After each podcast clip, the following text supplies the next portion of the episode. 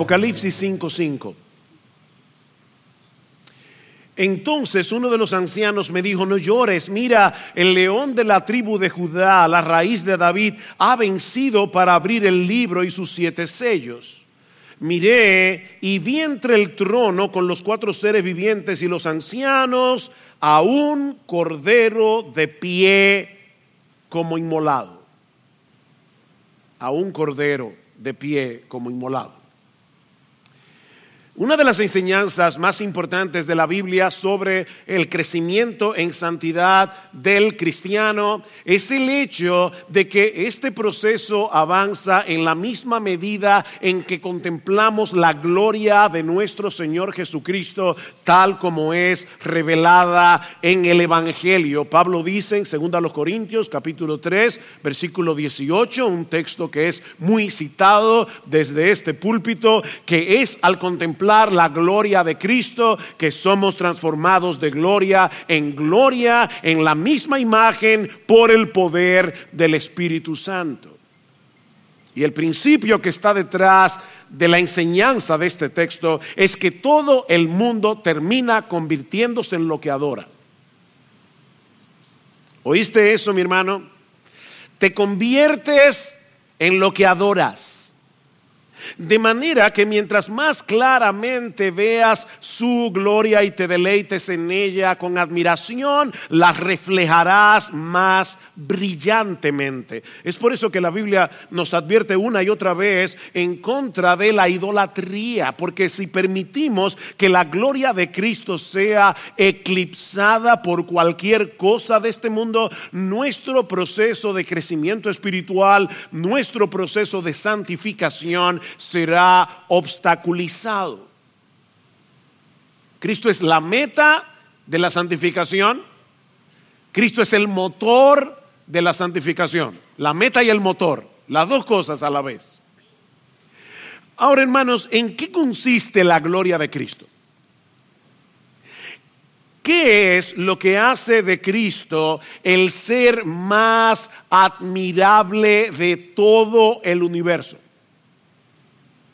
Bueno, antes de responder esa pregunta, pensemos por un momento cómo funciona nuestro sentido de admiración eh, en sentido general. Cuando decimos admirar a una persona, usualmente se debe al balance que vemos en los rasgos más característicos de su personalidad es la armonía de sus virtudes lo que suele llamarnos la atención en aquellos individuos que consideramos admirables. Por ejemplo, si una persona posee fuertes convicciones, pero al mismo tiempo carece de compasión, carece de ternura, cuando habla hiere a todo el mundo por su aspereza, da la impresión de que nunca se equivoca, es posible que admiremos su determinación, pero es muy difícil que lleguemos a admirarlo como persona.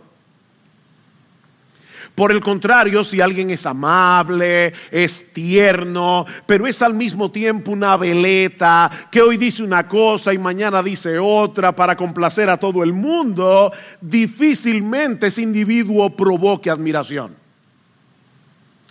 Bueno, lo que yo quiero demostrar en esta mañana antes de participar de la cena del Señor a la luz de estos dos versículos de Apocalipsis capítulo 5 es que la gloria de nuestro Señor Jesucristo consiste en lo que el teólogo americano Jonathan Edwards ha llamado una admirable conjunción de excelencias diversas que solo se encuentra en Cristo y en nadie más.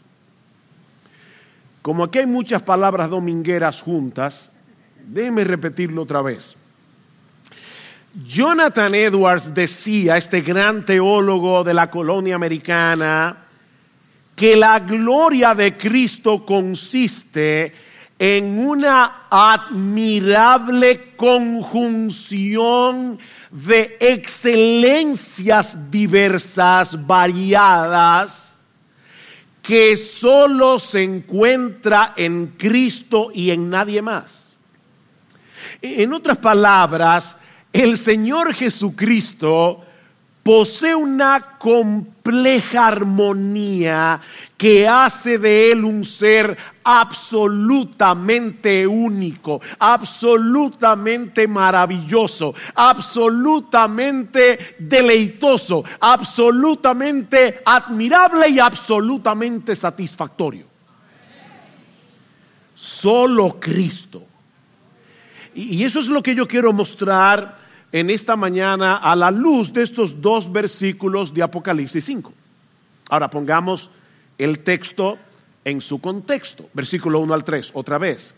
Y vi en la mano derecha del que estaba sentado en el trono un libro escrito por dentro y por fuera, sellado con siete sellos. Y vi a un ángel poderoso que pregonaba a gran voz, ¿quién es digno de abrir el libro y de desatar sus sellos? Y nadie, ni en el cielo, ni en la tierra, ni debajo de la tierra, podía abrir el libro ni mirar su contenido. Como todos ustedes saben, o la mayoría, el libro de Apocalipsis posee un género literario muy particular en el que se hace un uso abundante de símbolos, de figuras, con el propósito de presentar la verdad en una forma más impactante, más memorable.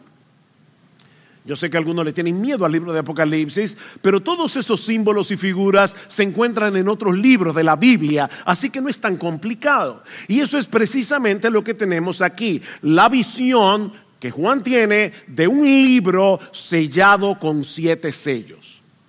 En los días de Juan, algunos documentos legales, como los testamentos, por ejemplo, solían ser sellados para que solo pudiera ser abierto por una persona autorizada.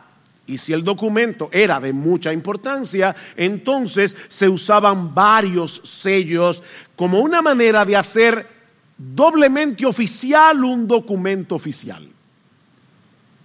En el caso de este libro, es tan importante que está sellado con siete sellos. Y en el libro de Apocalipsis y en muchas partes de la Biblia, el número siete significa lo perfecto, lo completo. Así que este libro está sellado de una manera completa, absoluta, total, perfecta.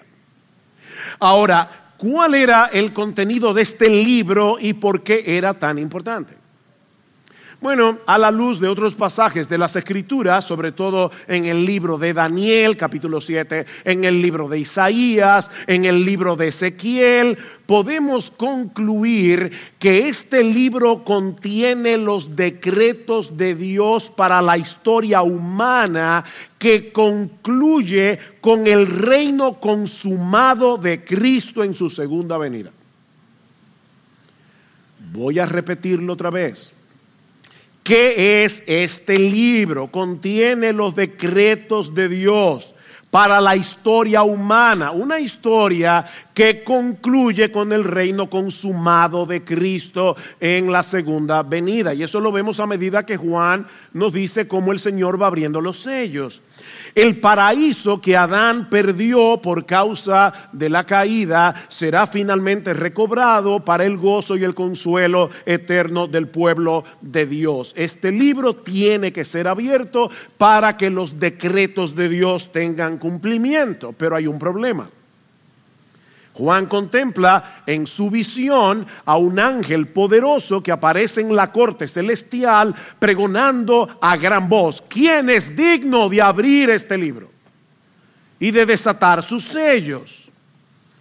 En otras palabras, ¿hay alguien en algún lugar del universo que pueda poner en marcha los decretos de Dios para que la historia siga su curso hasta la consumación final en el castigo de los impíos y en el reinado de los justos.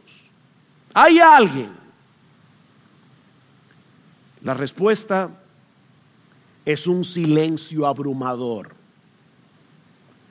No había nadie, dice Juan, ni en el cielo, ni en la tierra, ni debajo de la tierra, que pudiera abrir el libro o incluso mirar su contenido, ni los ángeles de más alto rango, ni Gabriel, ni Miguel, que están alrededor del trono podían hacer eso. Nadie, nadie, nadie es lo suficientemente digno ni posee la autoridad necesaria como para poner en acción los decretos de Dios. De ahí la angustia de Juan, versículo 4. Y yo lloraba mucho porque no había nadie, no había sido hallado nadie digno de abrir el libro ni de mirar su contenido. Mis hermanos, piensen en esto. Si este libro no es abierto, los propósitos de Dios quedarían sin cumplimiento.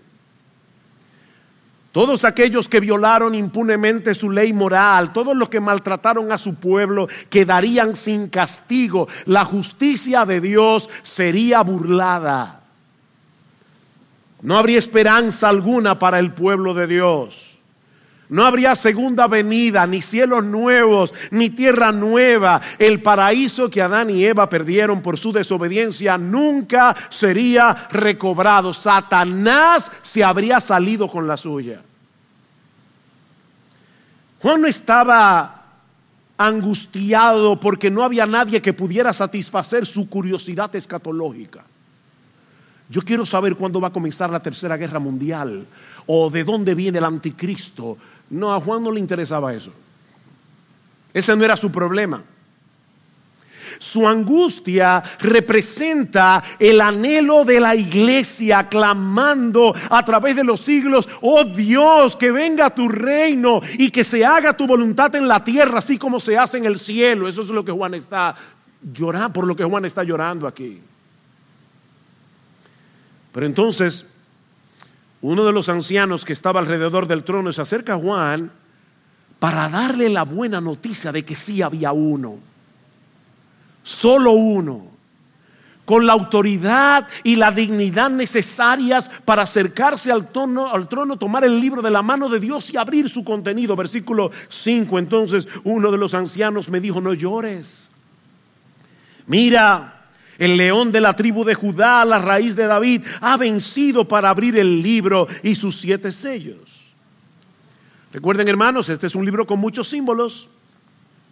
Este versículo hace referencia a dos textos del Antiguo Testamento. Por un lado, en la profecía de Jacob, en Génesis capítulo 49, en el versículo 9, a Judá se le compara con un cachorro de león. Y se dice que de él habría de venir el Salvador prometido a Adán y Eva en el huerto del Edén. Pero por otro lado, en Isaías capítulo 11, versículo 1 y versículo 10, se le llama a ese Salvador la raíz de David. Así que se están aquí comprimiendo estas dos figuras en el mismo texto. El Mesías vendría de la tribu de Judá, el Mesías sería un descendiente del rey David. De ahí que las genealogías de Mateo y de Lucas quieren probar que Jesús es ese Mesías prometido que vino de Judá y que descendió del rey David. Ahora, yo no sé si ustedes notaron algo interesante en este texto. A Jesús se le llama aquí la raíz de David. Pregunta, mis amados hermanos, ¿quién nació primero humanamente hablando? ¿David o Jesús? El rey David, obviamente. Pero aquí no dice que David es la raíz de Jesús. Aquí dice que Jesús es la raíz de David, porque no es David el que hace grande a Jesús, es Jesús el que hace grande el linaje de David. Él es la raíz del linaje de David. De manera que este león de la tribu de Judá, la raíz de David, es el único que posee autoridad y dignidad suficientes para abrir el libro y desatar sus sellos. Y él dice, porque él ha vencido. La victoria de Cristo en la cruz lo coloca en una posición de autoridad para poner en marcha los propósitos de Dios para la redención de su pueblo y para el juicio del mundo incrédulo. Él ha vencido, dice Juan. Y la idea es algo que ya sucedió una vez y para siempre. Cristo ya venció, mis hermanos, sobre todos los poderes del mal. Y por causa de nuestra unión con Él, tú y yo somos más que vencedores. Más que vencedores por medio de aquel que nos amó, como dice Pablo en Romanos capítulo 8, versículo 37. Pero cuando Juan voltea la mirada, no se encuentra con un león, sino con un cordero. Versículo 6. Y miré y vi entre el trono con los cuatro seres vivientes y los ancianos a un cordero. ¿Qué está pasando aquí? Mis hermanos, aquí tenemos a un león que es al mismo tiempo un cordero, o a un cordero que es al mismo tiempo un león. Ahora, ¿cómo se conectan estas dos figuras si el león y el cordero son completamente distintos entre sí? El león es un animal salvaje que devora a su presa sin piedad. Ninguna criatura cae tan fácilmente en las garras del león que el cordero. El león es carnívoro, es depredador por naturaleza. El, el, cordero es un animal doméstico que solo sirve para comer y para vestir. El león representa la fortaleza, la majestad. El cordero, la mansedumbre y la dependencia. Pero Cristo es presentado aquí simbólicamente no como un león o como un cordero, sino como un león que es un cordero o como un cordero que es un león. Y para hacerlo más complicado, este cordero inmolado, es decir, este cordero que fue sacrificado en el altar, como hacían con los corderos de los sacrificios en el Antiguo Testamento, está de pie. O sea, el cordero sacrificado está vivo. ¿Ven?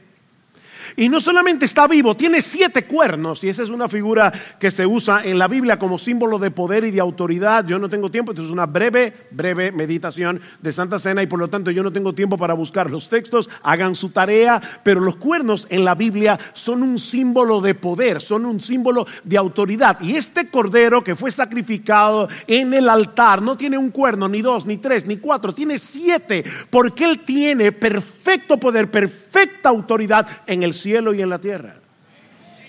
Ese cordero que fue inmolado. Versículo 8 dice, cuando tomó el libro, los cuatro seres vivientes y los 24 ancianos se postraron delante del cordero. Tiene autoridad. Y cantaban, versículo 9, un cántico nuevo diciendo, digno eres de tomar el libro y de abrir su sello, porque tú fuiste inmolado y con tu sangre compraste para Dios a gente de toda tribu, pueblo, lengua y nación. Y los has hecho un reino de sacerdotes para nuestro Dios y reinarán sobre la tierra. No hay ninguna duda aquí. Cristo no tiene que pedirle permiso a la ONU para escribir este versículo tú y yo reinaremos sobre la tierra, porque este cordero está de pie, tiene siete cuernos, tiene toda autoridad sobre el cielo y sobre la tierra. Ese es Cristo. Versículo 11 y miré y oí la voz de muchos ángeles alrededor del trono y de los seres vivientes y de los ancianos y el número de ellos era miríada de miríadas y millares de millares que decían a gran voz de paso, siempre he dicho que cuando se habla de la alabanza en el cielo, en el libro de Apocalipsis, siempre se dice que es a gran voz. Mi hermano, no le cantes a Cristo con un chorrito de voz esa gran voz, a gran voz, el cordero que fue inmolado, digno es de recibir el poder, las riquezas, la sabiduría, la fortaleza, el honor, la gloria y la alabanza y a toda cosa creada, toda cosa creada que esté en el cielo, sobre la tierra, debajo de la tierra y del mar y a todas las cosas que en ellas hay, oí decir al que está sentado en el trono y al cordero. Sea la alabanza, la honra, la gloria y el dominio por los siglos de los siglos. Este cordero tiene poder, autoridad, dominio. Por esa razón no solamente es digno de adoración, este cordero es digno de terror para el mundo incrédulo. Escuchen lo que dice más adelante en el capítulo 6, versículo 15. Y los reyes de la tierra y los grandes, los comandantes, los ricos, los poderosos y todo siervo y todo libre se escondieron en las cuevas y entre las peñas de los montes y decían a los montes y a las peñas, caed sobre nosotros y escondernos de la presencia del que está sentado en el trono y de la ira del cordero. Un cordero que tiene ira y de la ira del cordero, porque ha llegado el gran día de la ira de ellos, y quién podrá sostenerse en pie. Nadie puede con este cordero que es al mismo tiempo un león. Y sin embargo, nadie es más tierno, misericordioso y compasivo con los suyos que ese león que es al mismo tiempo un cordero. Noten en el capítulo 7 de Apocalipsis, versículo 9 y 10. Después de esto miré y vi una gran multitud que nadie podía contar de todas las naciones, tribus, pueblos y lenguas, de pie delante del trono y delante del cordero, vestidos con vestiduras blancas y con palmas en las manos. ¿Estaban temblando de miedo? No. Y clamaban a gran voz, la salvación pertenece a nuestro Dios que está sentado en el trono y al cordero. Y luego más adelante Dice en el versículo 15, por eso están delante del trono de Dios y le sirven día y noche en su templo y el que está sentado en, su en el trono extenderá su tabernáculo sobre ellos. Ya no tendrán hambre ni sed, ni el sol los abatirá, ni calor alguno, pues el cordero en medio de ellos del trono los pastoreará y los guiará a manantiales de agua de vida y Dios enjugará toda lágrima de sus ojos. ¿Quién es más fiero que este cordero que es al mismo tiempo un león? Pero ¿quién es más tierno que este león que es al mismo tiempo un cordero? Mis hermanos, es de esa admirable conjunción de excelencias diversas que habla Jonathan Edwards. Esa conjunción de, excelencias diversas que hacen de Jesús una persona absolutamente única, absolutamente incomparable y absolutamente admirable. Él es verdadero Dios y verdadero hombre. Posee una grandeza y exaltación infinitas y está dispuesto a descender hasta lo más bajo, como dice Pablo en Filipenses capítulo 5, siendo igual a Dios, en forma de Dios, no estimó el ser igual a Dios como cosa que aferrarse, sino que se despojó a sí mismo, tomando forma de siervo hecho semejante a los hombres. Ya fue demasiado que se humillara haciéndose hombre, pero no solamente se hizo hombre, se hizo siervo. Y no solamente se hizo siervo, sino que se hizo obediente hasta la muerte y muerte de cruz. Cristo descendió y descendió y descendió, siendo el más alto, el más exaltado. En su naturaleza divina, Cristo está en todo lugar al mismo tiempo, pero en su naturaleza humana solo se encuentra en un lugar a la vez. Él es el todopoderoso, pero muere en debilidad. Lo sabe todo en su naturaleza divina, pero no lo sabe todo en su naturaleza humana. Aborrece el pecado con todo su ser y como juez del universo de ninguna manera puede tener por inocente al culpable, pero por amor a pecadores decide asumir nuestra culpa y ser tratado como un criminal para que tú y yo pudiéramos ser absueltos en el tribunal de Dios. Mis hermanos, ¿cómo puede conjugarse en una misma persona tanta justicia, tanta santidad, con tanta gracia, tanta compasión y tanta misericordia? Como Dios posee un dominio absoluto sobre todo lo creado, pero toma sobre sí una naturaleza humana y se hace enteramente dependiente. Es digno de toda gloria y de adoración, pero decide soportar con paciencia que sus criaturas, sus criaturas, las que Él hizo, lo traten como a una escoria humana, como a una basura. Mira, tú y yo sabemos lo difícil que es para cualquiera de nosotros soportar un maltrato injusto. Pero el león de la tribu de Judá se dejó llevar como un cordero al matadero, sin hacer el menor esfuerzo para defenderse. Y muriendo en debilidad, obtiene una victoria aplastante sobre las huestes del mal. Él gana perdiendo. Cito aquí otra vez a Jonathan Edwards. El diablo, por así decirlo, se tragó a Cristo como el gran pez hizo con Jonás, pero fue un veneno mortal para él. Cristo le propinó una herida mortal en sus propias entrañas y hasta el día de hoy el diablo continúa padeciendo la enfermedad que le produjo aquello que en aquel momento se tragó como a una presa. El diablo se tragó a Cristo y le indigestó.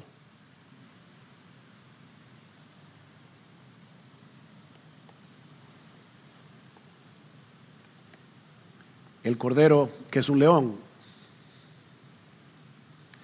Posee la autoridad de un rey, pero es tiernamente manso. Miren, mientras más poder tiene un ser humano, más difícil se torna, más complicado.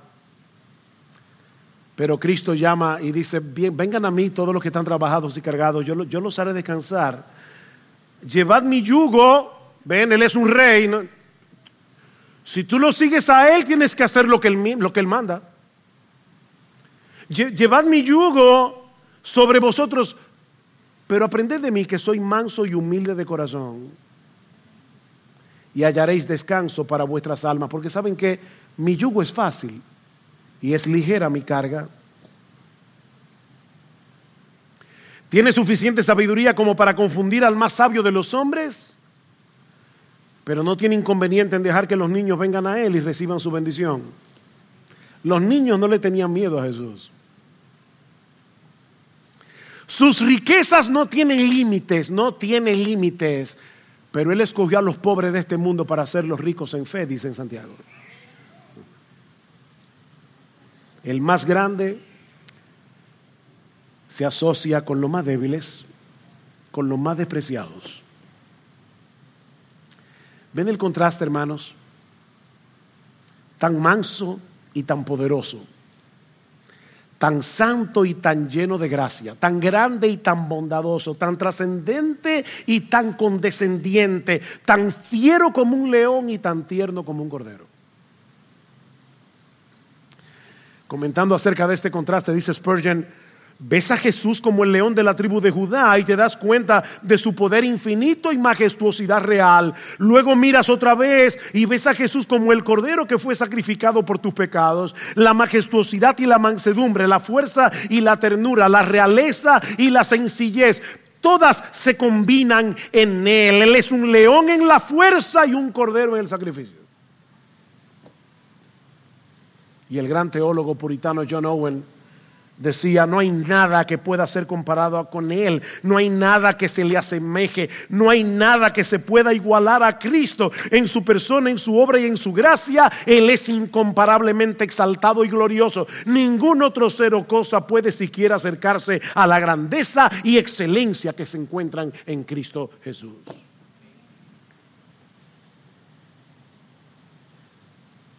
Y es a ese Cristo, mis hermanos que nosotros hemos venido a recordar en esta mañana, a través de estos símbolos que representan su cuerpo partido en la cruz y su sangre derramada que nos limpia de todo pecado. Hemos venido a recordar a ese Cristo que siendo rey se hace siervo para dar su vida en rescate por muchos. Hemos venido a hacer memoria de ese león todopoderoso que se deja inmolar como un cordero.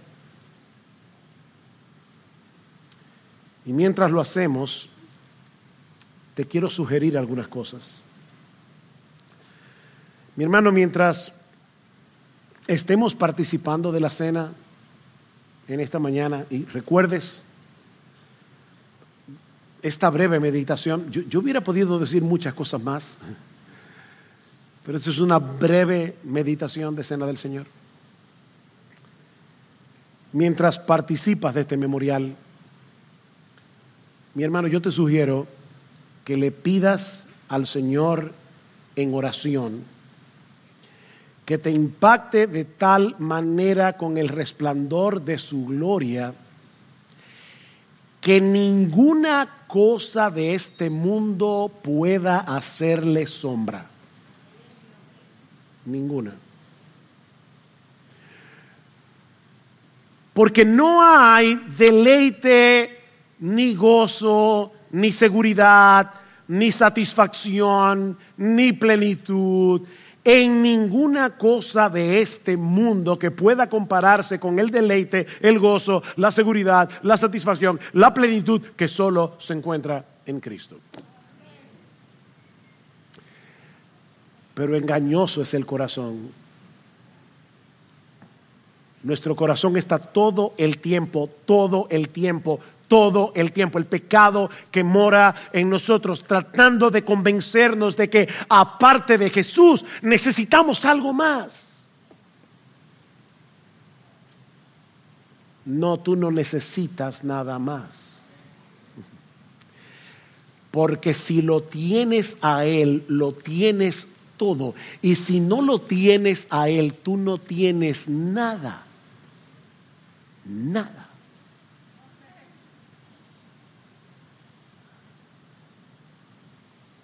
Pídele al Señor en oración, mi hermano, mientras participamos de la cena. Pídele al Señor mientras contemplas su gloria, por favor Señor, líbrame de la idolatría. Porque tú y yo estamos propensos todo el tiempo, a buscar nuestra seguridad, a buscar nuestro deleite, a buscar nuestra alegría, a buscar nuestro gozo en un montón de cosas fuera de Jesús. Mi hermano amado, mi hermana amada, mientras participamos de la cena del Señor, pídele en oración, por favor, Señor, guárdame de la idolatría, ayúdame a huir de la idolatría, ayúdame a destruir mis ídolos, los ídolos de mi corazón. Te sugiero que le pidas al Señor mientras participamos de la cena. Señor, tú dices en tu palabra que es contemplando tu gloria, que somos transformados de gloria en gloria, en la misma imagen tuya por el poder del Espíritu Santo. Por favor, Señor, Permíteme contemplar tu gloria de tal manera que yo pueda seguir siendo transformado conforme a tu carácter, conforme a tu imagen, oh Señor. Por favor, que cada día yo sea menos yo y sea cada vez más como tú, Señor. Pídeselo en oración. Porque esa oración es conforme a la voluntad de Dios. Con Cristo estoy juntamente crucificado, ya no vivo yo, mas vive Cristo en mí. Y lo que ahora vivo en la carne, lo vivo en la fe del Hijo de Dios, el cual me amó y se entregó a sí mismo por mí. Señor, por favor, por favor, te lo ruego, Señor, ayúdame a ser cada vez menos yo.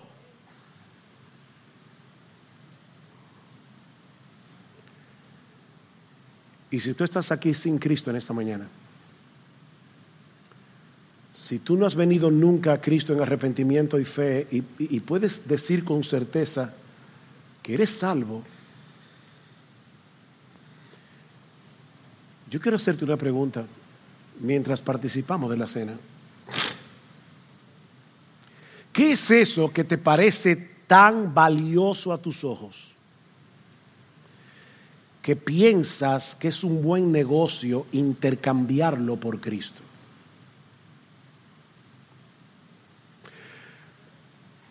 ¿Tú sabes por qué el Padre no quiso abrir el libro y desatar sus sellos él mismo? ¿Se dieron cuenta? El libro estaba en la mano del Padre. Y dice, ¿quién es digno de abrir este libro? ¿Por qué el Padre mismo no lo abrió? Mi amigo, la razón, la respuesta es porque si no hubiera sido abierto a través de un mediador, de ese mediador que fue inmolado por nuestros pecados, en ese juicio no habría más que palabras de juicio contra toda la raza humana. Pero Cristo se hizo hombre murió en una cruz, resucitó al tercer día para que todo aquel que en él cree no se pierda, mas tenga vida eterna. Ese Cordero de Dios fue sacrificado por pecadores y ahora está de pie como Señor del universo porque la muerte no pudo retenerlo. Hay un Cordero sentado en el trono del universo ofreciendo gracia y perdón cuando todavía es posible encontrar gracia y perdón. Pero sabes que mi amigo, algún día ese cordero estará sentado en el tribunal de Dios para juzgar a los vivos y a los muertos. Y ese día solo saldrán de su tribunal dos veredictos, vida eterna o condenación perpetua. ¿Y sabes qué? Aunque el veredicto de condenación se hará público ese día, mi amigo, tú tienes que saber, yo debo decirte por la palabra de Dios, que el tribunal ya pasó sentencia sobre ti por causa de tus pecados y por causa de tu incredulidad. Tú no vas a ser condenado en aquel día, no. En aquel día la condena se hará pública, pero ya tú estás condenado. La sentencia ya fue emitida contra ti por causa de tus pecados. Dice en Juan 3, el que, el que en él cree no es condenado, pero el que no cree ya, ya ha sido condenado porque no ha creído en el nombre del unigénito Hijo de Dios. Ya tú estás condenado. La buena noticia del Evangelio es que esa sentencia puede ser revocada en este mismo instante si te arrepientes de tus pecados y confías únicamente en Él para ser salvo. Ese cordero que fue inmolado, ese león de la tribu de Judá será hoy tu salvador. Si vienes a Él en arrepentimiento y fe. Ven a Cristo, mi amigo, y ven ahora. Porque dice la Biblia que no hay otro nombre, no hay otro, no puede haber otro nombre, solo, solo Él es digno. No hay otro nombre bajo el cielo dado a los hombres en el cual podamos ser salvos, excepto en el nombre de nuestro gran Dios y Salvador, Jesucristo.